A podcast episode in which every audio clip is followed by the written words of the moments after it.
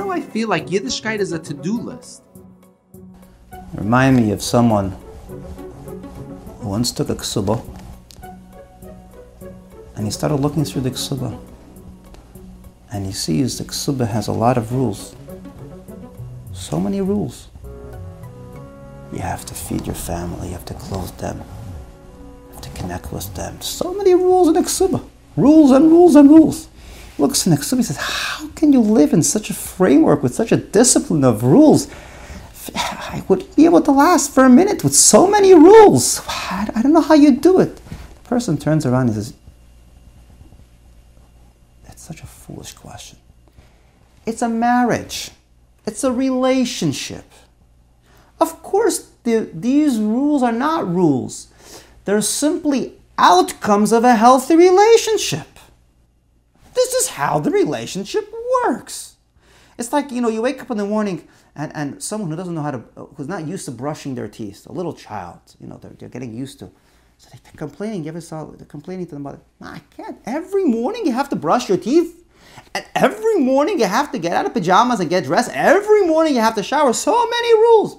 This is not rules. This is simply hygiene. It's just simply how a healthy person survives in life. Don't look at them as rules and suffocating uh, uh, structures that are there to stifle you. This is a healthy life. Yiddishkeit is exactly like a ksuba. It's simply there to help us live the unique life we have, which is a yid. We are, we're unique, biologically unique. So Yiddishkeit is there to help us maintain our uniqueness. Humans have to shower, humans have hygiene, marriages have their ways how they express themselves, and Yiddishkeit also has certain functions and certain behavior patterns that that's how it expresses itself in the relationship between the yid and the and, and the Abishter. We stop looking at these things as rules and we suddenly see them as a relationship.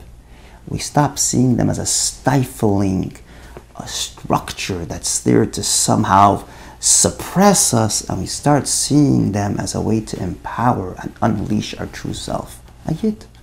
And that's exactly what mitzvahs are.